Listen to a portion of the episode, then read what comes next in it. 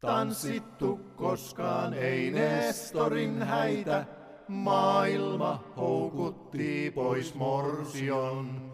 Vanhoja poikia viiksekkäitä, mies sekä hylje kumpikin on, kumpikin on. Tervetuloa Veskansan tarinoiden pariin. Minun nimeni on Anne-Mari P. ja minulla on täällä vierelläni historian asiantuntija Tapani Innanen. Tänään me kuullaan tervahöyryliikenteestä saaristolaisten elinkeinona. Esko Mielikäinen muistelee elämää Pietolan saaressa ja kertoo samalla vesillä liikkumisesta niin veneillä kuin matkustajalaivoillakin. Sitten hän kertoo myös sukunsa tarinaa tervahöyryistä, joita on rakennettu Pietolan saaressakin. Tapani, kerro meille, mitä nämä tervahöyryt oli? Tervahöyryksi kutsuttiin tavarakuljetuksen valmistettuja ja oman höyrykoneen voimin liikkuneita laivoja. Viralliselta nimeltä ne olivat höyrylotjia, kuten niitä erotukseksi ilman koneita olleista hinattavista lotjista kutsuttiin. Usein tervahöyry oli rakennettu puusta, niin runko kuin ulkolaudoituskin olivat paksusta havupuusta. Osa tervahöyrystä oli puusta rautarungon ympärille rakennettuja ja osa kokonaan rautarakenteisia. Puulaivat suojattiin ennen käyttöönottoa ja aina tarpeen mukaan myöhemmissä huolloissa tuhdilla tervakerroksella, ettei vesi pääsisi imeytymään ja lahottamaan puuta. Puiset hö- höyrylotjat olivat todellakin tervan tummia ja tervan tuoksuisia laivoja, joten puhekielen kutsumanimi tervahöyry oli kyllä kovin osuva. Tervahöyryjen kausi alkoi 1800-luvun loppupuolella, jolloin höyrykoneiden käyttö laivoissa alkoi vähitellen yleistyä purjeiden käytön sijasta. Olennaista tervahöyryille oli, että vuonna 1856 valmistunut Saimaan kanava avasi laivaliikenneyhteyden Saimalta Viipurin kautta merelle. Niinpä Saimaan tervahöyryt rakennettiin nimenomaan kanavasulkujen mittojen mukaan. Pituus oli enintään 31 metriä ja leveys saattoi olla hiukan yli 7 metriä. Varsinaisesti sääminkiläisten tervahöyryliikenne pääsi vauhtiin aivan 1800-luvun lopulla. Erityisesti Pietariin suuntautunut rahtiliikenne voimistui, kun vallankin halkoja ja muut muuta puutavaraa, mutta myös voita, viljaa ja muita ruokatuotteita vietiin suurkaupungin tarpeisiin. Sääminkiin ja varsinkin Savonlinnaan syntyi suoranaisia laivavarustamoja, jotka usein liikenteen harjoittamisen ohella myös itse ostivat ja myivät sen kuljettamansa puutavaran. Toisaalta myös aivan tavalliset, kohtuullisen hyvin toimeen tulevat tilalliset saattoivat omistaa yhden tai pari tervahöyryä, jotka tarjosivat kesäiseen aikaan merkittävän sivuelinkeinon. Esko Mielikäinen kertoo isoisänsä olleen juuri tällainen tervahöyryn omistaja ja kuljettaja. Suomen itsenäistettyä 1917 laivaliikenne Pietariin tai sitten uudella nimellä Leningradin kaupunkin käytännössä katkesi tyystin. Tervahöyryliikennettä tämä ei lopettanut. Oikeastaan päinvastoin Suomen kehittyvä puutavarakauppa tarvitsi entistä enemmän Saimaan vesikuljetuskalustoa. Tervahöyryt kuljettivat lastinsa Viipurin tai muiden rannikkokaupunkien satamiin, josta puutavara siirrettiin isompiin laivoihin. Toinen mahdollisuus oli viedä lasti suoraan pitemmälle, Helsinkiin, Tallinnaan, Tukholmaan. Enimmillään Saimaan tervahöyryjä oli maailmansodan sotien välisenä aikana liikenteessä kaikkiaan noin 200. Nämä tervahöyryt, nämä tervahöyryt on minunkin ö, isäni suvun tarina. Ja sen takia nämä on mun mielestä ihan todella kiinnostavia. Osaatko se vielä kertoa, minkälainen merkitys tervahöyryillä oli näille Säämingin Veskansan ihmisille? Kyllä se tervahöyrien merkitys oli suuri. Jo laivojen rakentaminen ja huolto synnyttivät työpaikkoja. Purjehduskautena toukokuulta myöhäiseen syksyyn tarvittiin tervahöyryihin väkeä, kippareita ja muita laivamiehiä, yleensä myös laivaemäntä. Vuonna 1930 kerrotaan tilastoissa, että yli 600 säämenkiläistä ansaitsi elantonsa liikenteestä, mikä tarkoitti lähinnä juurilaivoja. Tämä osuus tavoitteli jo lähes kymmenes osaa pitäjän koko työikäistä väestöstä. Ja osuus, vastaava osuus miesten elinkeinona oli tietysti vielä selvästi tätä kymmenysosaa suurempi kun laivoihin lähdettiin erityisesti rantojen läheltä, niin ei ole ihme, että Veskansan muisteluissa tervahöyryt vilahtelevat tuon tuosta. Niin se itse asiassa on omassa suvussanikin. Tervahöyryn emäntänä ollut kokonsaarelaislähtöinen tätini löysi aviomiehekseen laivansa kipparin. Ja tuossa samassa laivassa isännekin jonakin kesänä työskenteli – isosiskonsa ja lankonsa kanssa. Tervähöyryt toivat siis aivan välittömästi työtä, rahaa ja toimeentuloa sadoille Säämingin vesikansalaisille. Taloudellisesti epäilemättä merkittävämpää oli, että tervahöyryt loivat sellaisen liikenneinfrastruktuurin, jolla Saimaan alue liittyi väkirikkain ja teollistuvien seutujen hankinta-alueeksi. Tervahöyryissä vallankin puutavara siirtyi merireittien varrelle. Oli sahattua lautaa, oli polttopuita eli metrin mittaisia koivuhalkoja sekä määrämittoihin katkottuja pyöreitä pöllejä. Erityisen tärkeää oli, että sahattavaksi kelpaavien paksujen tukkipuiden latvoista ja ohuemmista puista tehdyt ropsit, kuten kutsuttiin, olivat 1800-luvun lopulta lähtien käyneet kaupaksi. Savolainen ilmaus ropsi on muunnos englannin kielen sanasta prop, joka tarkoittaa tukemista ja tukipölkkyä. Suomesta vietiin Brittein saarelle 1800-luvun lopulta aina 1950-luvulle saakka suuria määriä noin kahden metrin mittaisia propseja, joita tarvittiin sikäläisten kivihiilikaivoksien käytämisen tukemiseen tuosta propsisanasta sitten ropsikäsite kylläkin laini koskemaan myös kaikkea muuta vastaavan kokoista puutavaraa, jota kotimaisen selluloosa- ja paperiteollisuuden tarpeisiin sitten 1900-luvun myötä Saimaan alueelta kuljetettiin. Kun tällä tavoin periaatteessa kaiken kokoiset metsän puut olivat vesiteitse kaupallisesti hyödynnettävissä – nousi metsän taloudellinen arvo. Juuri tervahöyryt tarjosivat sen suonen, jonka kautta saaristossa pienenkin metsätilkun omistaja saattoi talvella tekemistään ja rantaan viemistään puista, tukeista, ropseista, haloista saada tuloja.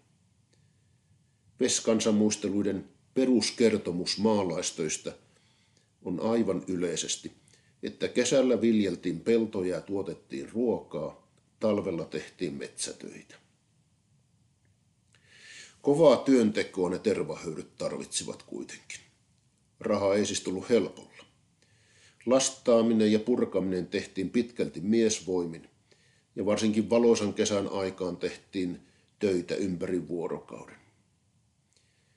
Ja kuten Esko Mielikäinen kertoo, laivoille lähteneet miehet viipyivät reissussa keväästä syksyyn. Tervahöyryillä liikennöiden talollisten kesätyöt olivat kotiin jääneiden vastuulla. Ja arvelen, että tämä puolestaan totutti osaltaan varsinkin noiden vauraampien talojen emännät johtamaan tilansa tekemisiä. vaikka sitten kotiin jääneet pojat tai palkatut rengit olisivatkin maanviljelyksen käytännön töistä huolehtineet. Ja tällä tavalla se muutti myöskin niiden maalaistalojen sosiaalista elämää ja nosti naisten arvostusta. No tervahöyryjä nyt ei taida enää Saimaalla kulkea, vai miten? Liikenne Saimaan kanavalla loppui talvisota edeltäneeseen syksyyn 1939.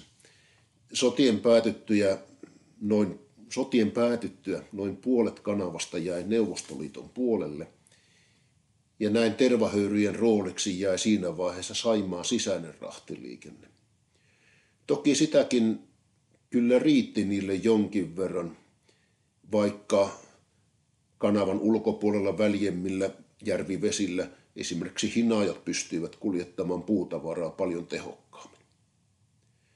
Saimaan kanava rakennettiin uudestaan, kun 1960-luvulla Neuvostoliiton kanssa tehtiin vuokrasopimus, mutta tuo uusittu kanava olikin sitten rakennettu isommille laivoille ja kun se avattiin 1968 liikenteelle, siellä kuljettiin isommilla laivoilla ja dieselmoottorien voimin. Tervahöyryt jäivät käyttötarkoituksessaan historiaan. Eivät ne ihan tyystin pois vesiltä vieläkään ole. Tiettävästi 2020-luvulla Saimaan alueella on kaksi liikennekuntoista tervahöyryä. Rautarakenteinen Venno Puumalassa ja enimmiltään puurakenteinen Mikko Savonlinnan maakuntamuseon laiturissa.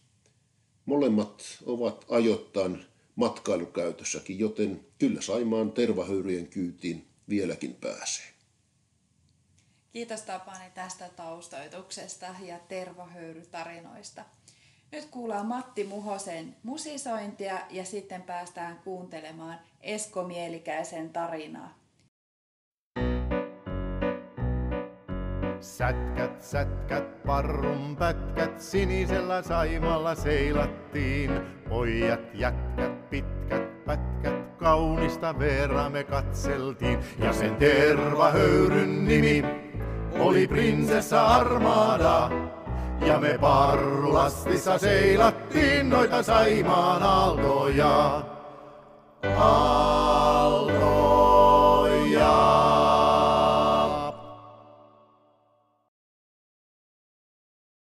Meillä on tänään täällä haastateltavana Esko Mielikäinen Pietolan saaresta.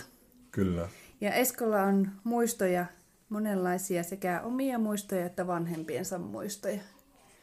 Millä tavalla ennen vanhaa liikuttiin täältä Pietolan saaresta? No oikein pitkälle, kun mennään taaksepäin, niin venneillä. Sitten tuli moottorivenneet ja sitten joskus 20-luvulla on tullut laivat ja talvella hevonen on ollut se kulkuväli. Mm. Minkälaisia ne veneet on ollut? No onhan täällä ollut saarilaisella oma kirkkovenekin, tuota, mutta sitä en tiedä minkälainen se on ollut. Että en muista sellaista. Mm. Oliko niin jokaisella saarelaisella sinun lapsuudessa oma vene vai lainattiinko? Oli, oli, kaikilla oli veneet kyllä saaressa, kyllä. Mm. Entäs tämmöisiä julkisia tai yhteisiä näitä yhteysaluksia, minkälaisia ne oli? No se on sitten 30-luvulla on ruvennut onko se kallalaiva kulkemaan tieltä ja sitten 40-50-luvulla ostaneet saaristolaivan osakeyhtiö, joka sitten hoiti 75 asti sen liikenteen, kun sitten tuli tämä yhteysalus Sääminki, joka liikennöi. Ja se, sen liikenne loppu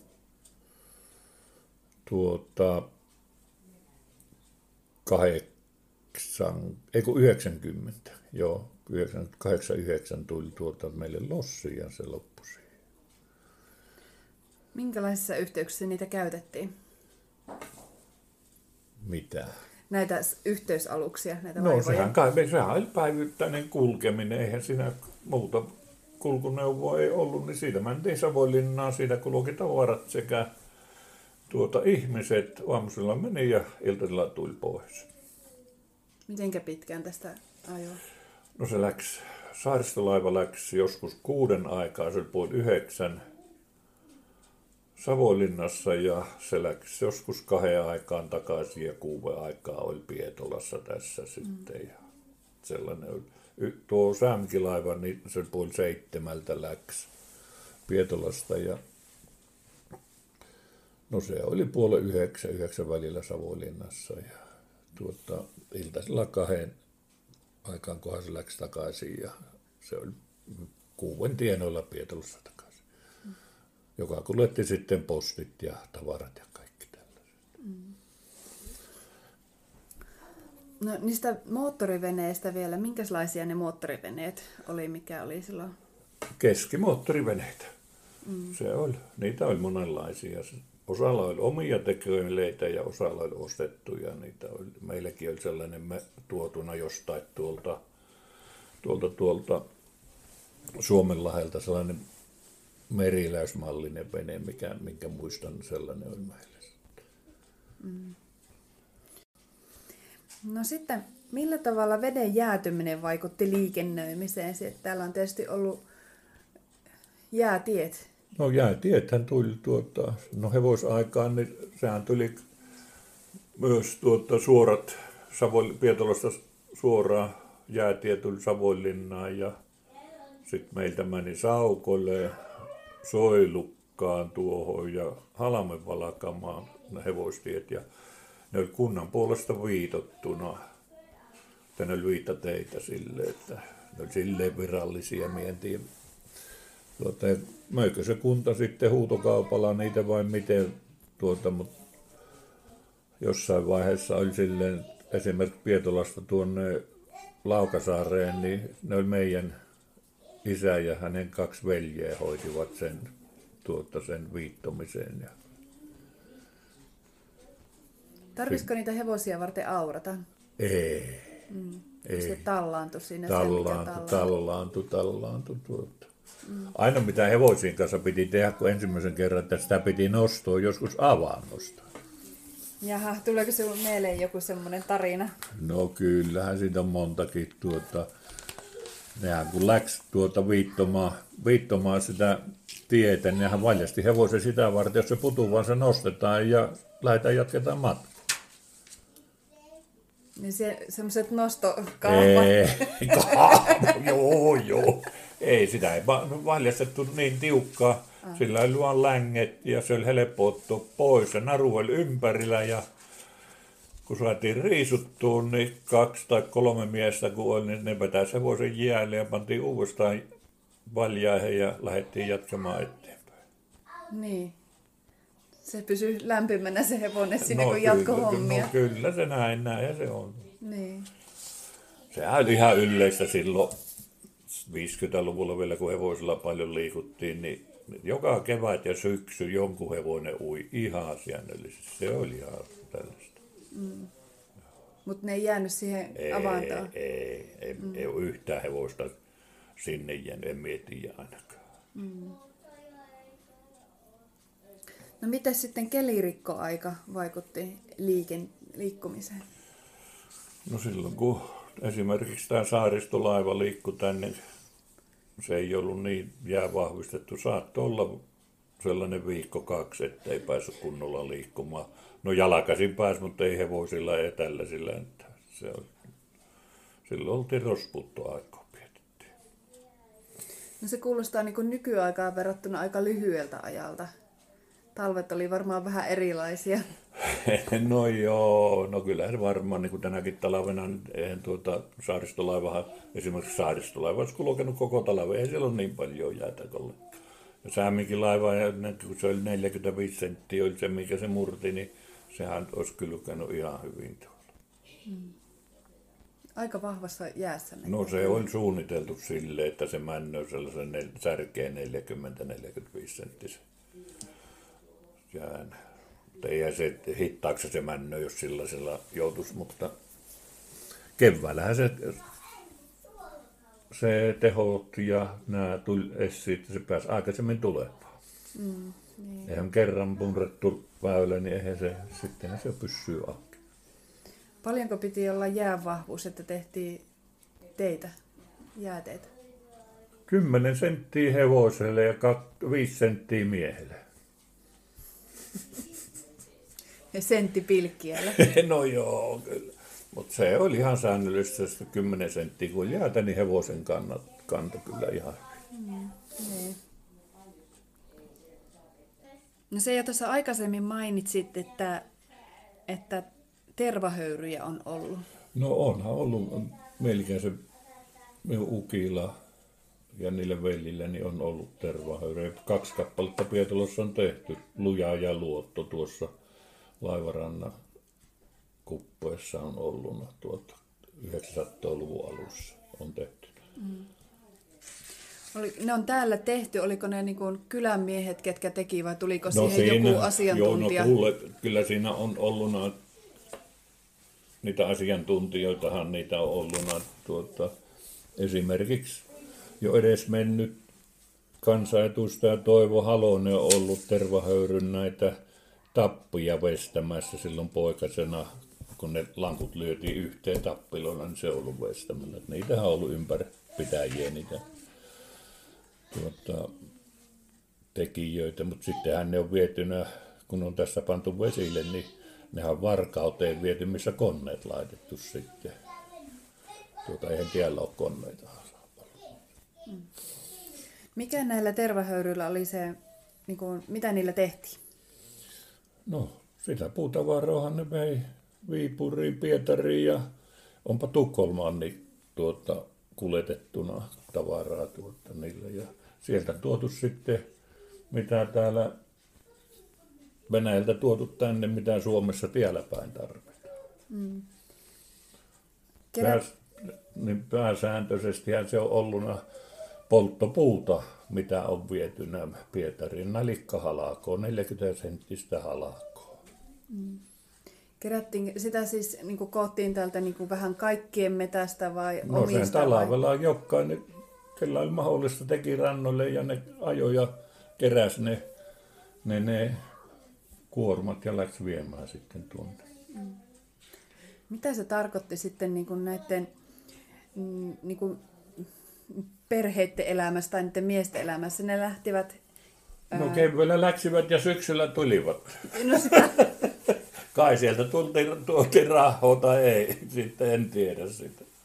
Miten se sitten, jos se esimerkiksi isäntä oli sinne rannalle tehnyt vaikka jonkun tietyn määrän puuta, niin miten se maksu tapahtuu? Jaha, kuule, en tiedä. Kyllähän ne on rahallahan ne on maksettuna. Ajattelin vaan sitä, että jos sillä laivurilla sitten on pitänyt olla hirmuinen rahamassi mukana. Tai sitten joku on ostanut ne etukäteen sinne rannalle ja sitten käyvä.